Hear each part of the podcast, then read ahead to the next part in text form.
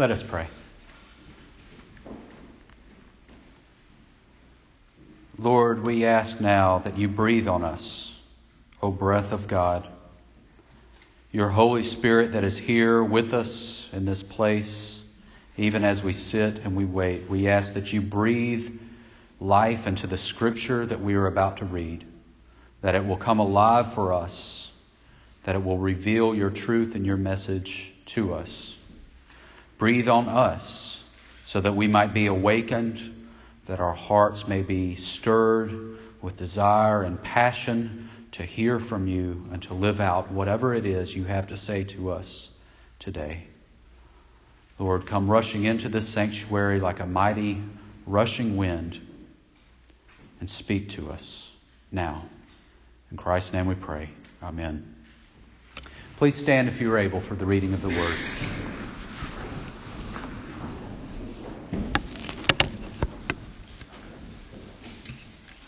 Our scripture today comes from the book of Ephesians, chapter 5, verses 1 through 14. Therefore, be imitators of God as beloved children, and walk in love as Christ loved us and gave himself up for us, a fragrant offering and sacrifice to God. But sexual immorality and all impurity or covetousness must not even be named among you as is proper among saints. Let there be no filthiness, nor foolish talk, nor crude joking, which are out of place, but instead let there be thanksgiving. For you may be sure of this, that everyone who is sexually immoral or impure, or, or who is covetous, that is, an idolater, has no inheritance in the kingdom of Christ and God. Let no one deceive you with empty words, for because of these things the wrath of God comes upon the sons of disobedience. Therefore, do not become partners with them. For at one time you were darkness, but now you are light in the Lord. Walk as children of the light. For the fruit of light is found in all that is good and right and true. And try to discern what is pleasing to the Lord. Take no part in the unfruitful works of darkness, but instead expose them. For it is shameful even to speak of the things they do in secret. But when anything is exposed by the light, it becomes visible. For anything that becomes visible is light. Therefore it says, Awake, O sleeper, and arise from the dead, and Christ will shine on you. This is the word of God for the people of God. Thanks be to God. You may be seated.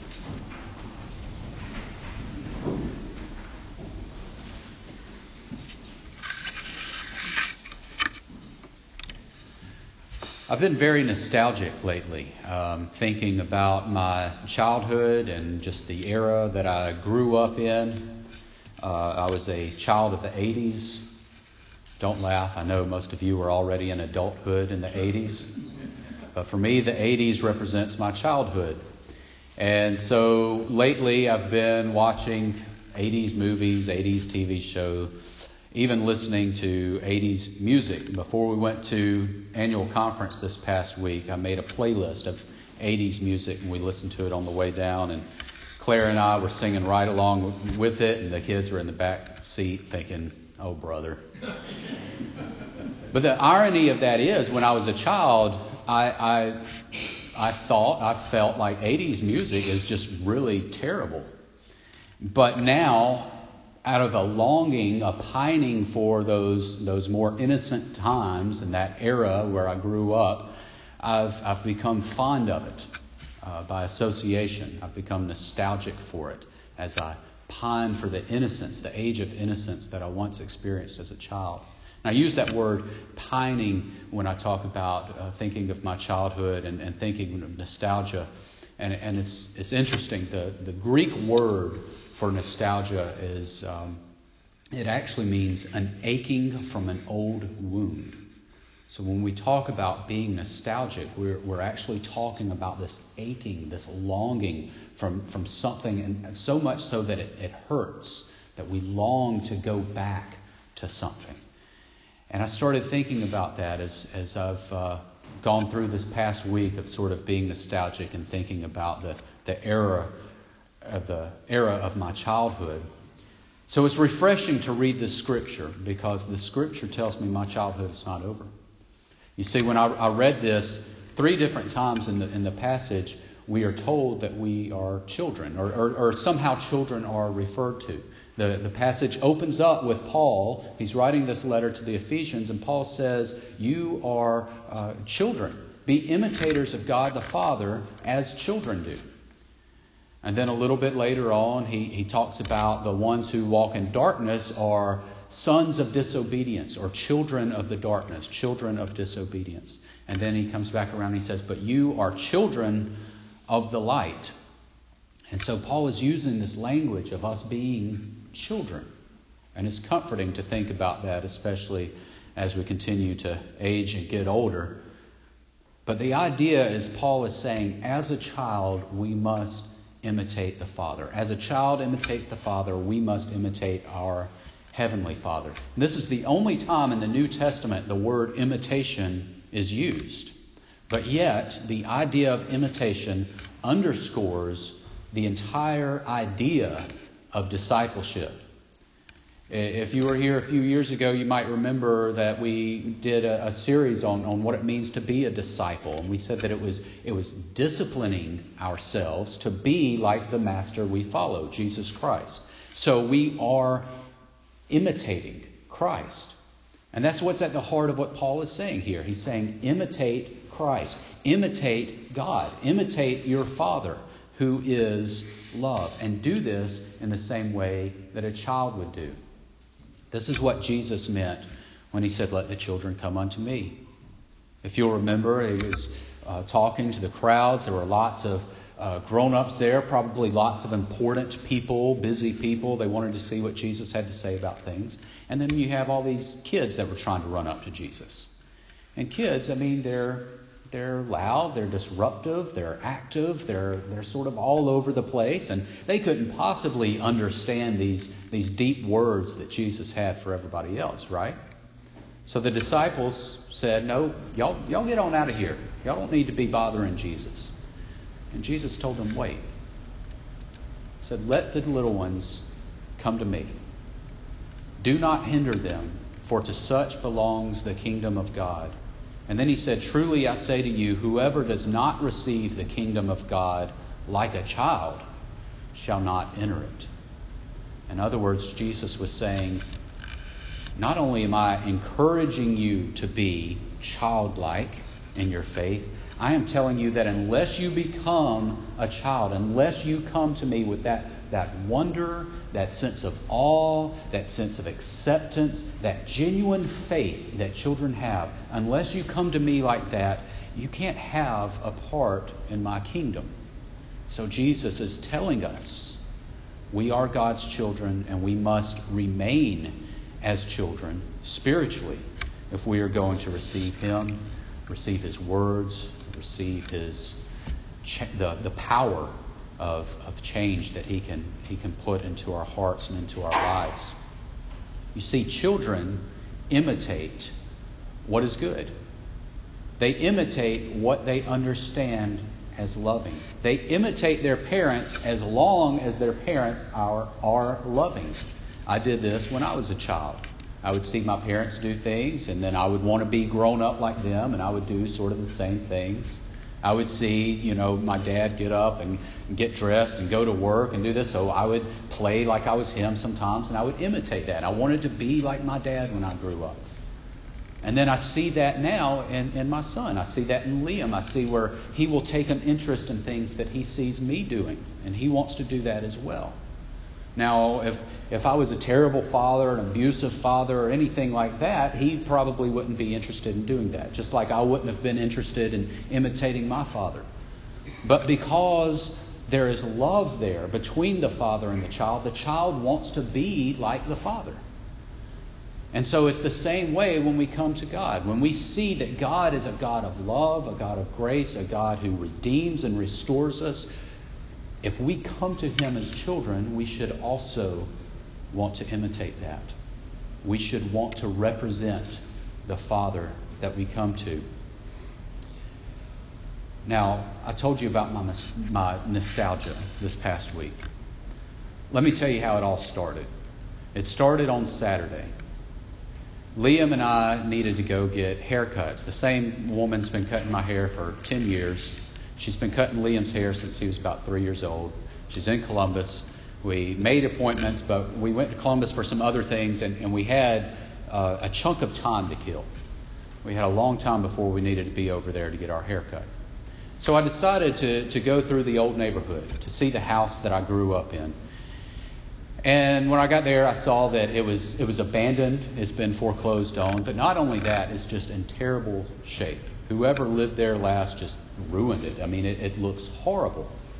We pulled up in the driveway and we got out and I looked around and, and I took a little walk down memory lane. I walked around in the backyard and the, where I played so many wiffle ball games and threw the football and, and, and all this stuff and, and it's all grown up. It's just weeds. It looks like a jungle back there. I saw the tree that I used to climb. It's actually an overgrown mulberry bush, but I used to climb it when I was a child and, and I, I climbed it again on Saturday. I saw where my dad and I built our tree house.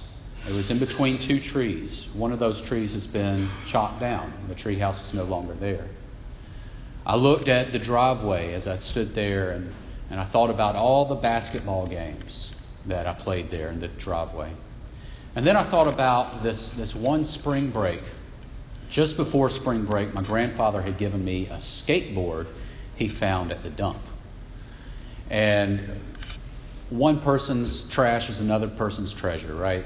So he gave me this skateboard, and I thought it was wonderful. And I went home, and I just remember that spring break every single day, all day, every day. I played with that skateboard in the driveway. I just, I just rode it back and forth and back and forth. And the driveway is a steep hill, so I started getting a little braver and getting closer to the edge till eventually I was going down the hill on it. And in my mind, I'm, I'm thinking about all this as I'm, I'm sitting there, I'm standing there in the driveway with Liam. And then, you know, we go to get our haircuts, and, and I'm a little bit sad. I'm, I'm thinking about my childhood. I'm getting a little nostalgic. Well, we go to get our haircuts, and the lady that's cutting my hair reminds me that she's been cutting my hair for 10 years. She brings that up. And I'm thinking, okay, yeah, you've been cutting my hair for 10 years. Then she says something about all the gray hair that's starting to show up right here. And, and that didn't really bother me. I, have I've had some gray right there for, for a while now. Um, but then she asked me if I wanted my eyebrows trimmed. Now, in my mind, there are two generations of people those who do not yet have to have their eyebrows trimmed, and those that are at that stage where they have to start having their eyebrows trimmed. And so I asked her honestly, I said, Well, do you think I need that? And she said, Yeah. So I left there, clean cut, with a new haircut, shampoo. My head felt great, but I felt so old. so when we left there, Liam and I went to the toy store and I bought myself a skateboard. Some of you have seen the picture that Claire put on Facebook of, of me riding the skateboard, and I appreciate y'all's concern. Everybody's really worried about if I'm wearing a helmet in the picture or if I'm going to fall and all that. I'm wearing a helmet, I promise. But I'll tell you this last Sunday afternoon, we went out there. The kids got on their scooters, and I got on my skateboard and I started riding around. First time I stood on a skateboard in years. And I felt so free. It just felt so good to just ride a skateboard again. It just, I, I felt free. I felt liberated. I felt young. I was not thinking about my eyebrows or anything like that. It was like I was young again. And it was a wonderful, wonderful feeling. So when I read this scripture where Paul is telling us that we are children, we are eternally children, we will always be God's children. That is so comforting. It is so reassuring to know that as our bodies age, as our bodies start to fall and deteriorate, as the years go by, it doesn't change where we are in God's eyes. We are still God's children. And we are still, in our hearts, supposed to approach Him like children, with love and with awe and with wonder, and ready to recognize how He has shown His love to us and ready to, to imitate that. But the wonderful thing is, not only are we children, but we're adopted children. Remember a few weeks ago we talked about how we've been adopted through the blood of Jesus Christ. We've been adopted into this family, into the church, into true Israel. We are his children because he has brought us in. And I'll tell you something adopted children, more often than not, are very appreciative because they understand what they were saved from. You can see this even in pets. Our dog, Shadow, we, we rescued her. Um, I brought her home. Well, I, I, rescued her and then asked for Claire's permission after I'd already done it. But I, I brought her home uh, when she was a puppy, and she she had been astray. And Shadow now is just, I mean, anytime I walk outside, Shadow is right there by my ankles. And if I go for a run in the morning, she will stand there in the driveway and bark and howl and drive the neighbors crazy until I come back. And it's because I think that she knows that I rescued her. And it's the same way with us. And, and, Paul says that you once were children of darkness, but now you are children of light. When we become children of light, when we, are, when we recognize our Father as being the Father of light, and we recognize where we've come from, that we've come out of that darkness into our light, we should be filled with joy and thanksgiving. And not only that, but he says, these things that are darkness, these things that are rebellious, these that the children of disobedience do, not only should you not do them as children of light, but you should learn to despise them. We should hate the darkness if we are living in the light. If we recognize that our Father despises the ways of darkness, the ways of wickedness, we too should despise the ways of darkness and wickedness. We despise what our Father does. When I was a child, my dad hated the Pittsburgh Steelers, and he still does. And I didn't know why, but I hated the Pittsburgh Steelers too, because he did. And it's the same way when we recognize that our Father, who is light, who is love,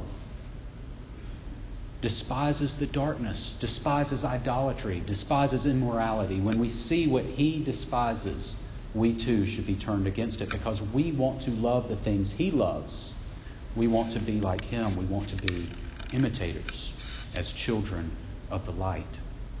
And that's how we become imitators. That's how we become children. We become imitators by becoming disciples. We become children by pointing to the Father. The years will continue to just fly by and these mortal bodies will continue to fall apart as they get older. But our Father is eternal, and our status as His children is eternal. We will always be His children. If you've ever had a, a, parent tell you that, you'll always be my baby, you know how true that is. As you get older, no matter how old you get, you will always be your parent's child. We will always be God's children. And He gives us, not, not only does He give us permission to come to us as children, but He beckons us as children. He commands us to come to Him as children in wide eyed wonder, ready to imitate our Father. When we do that, we can change the world around us and we can shine a light in that darkness. Let us pray.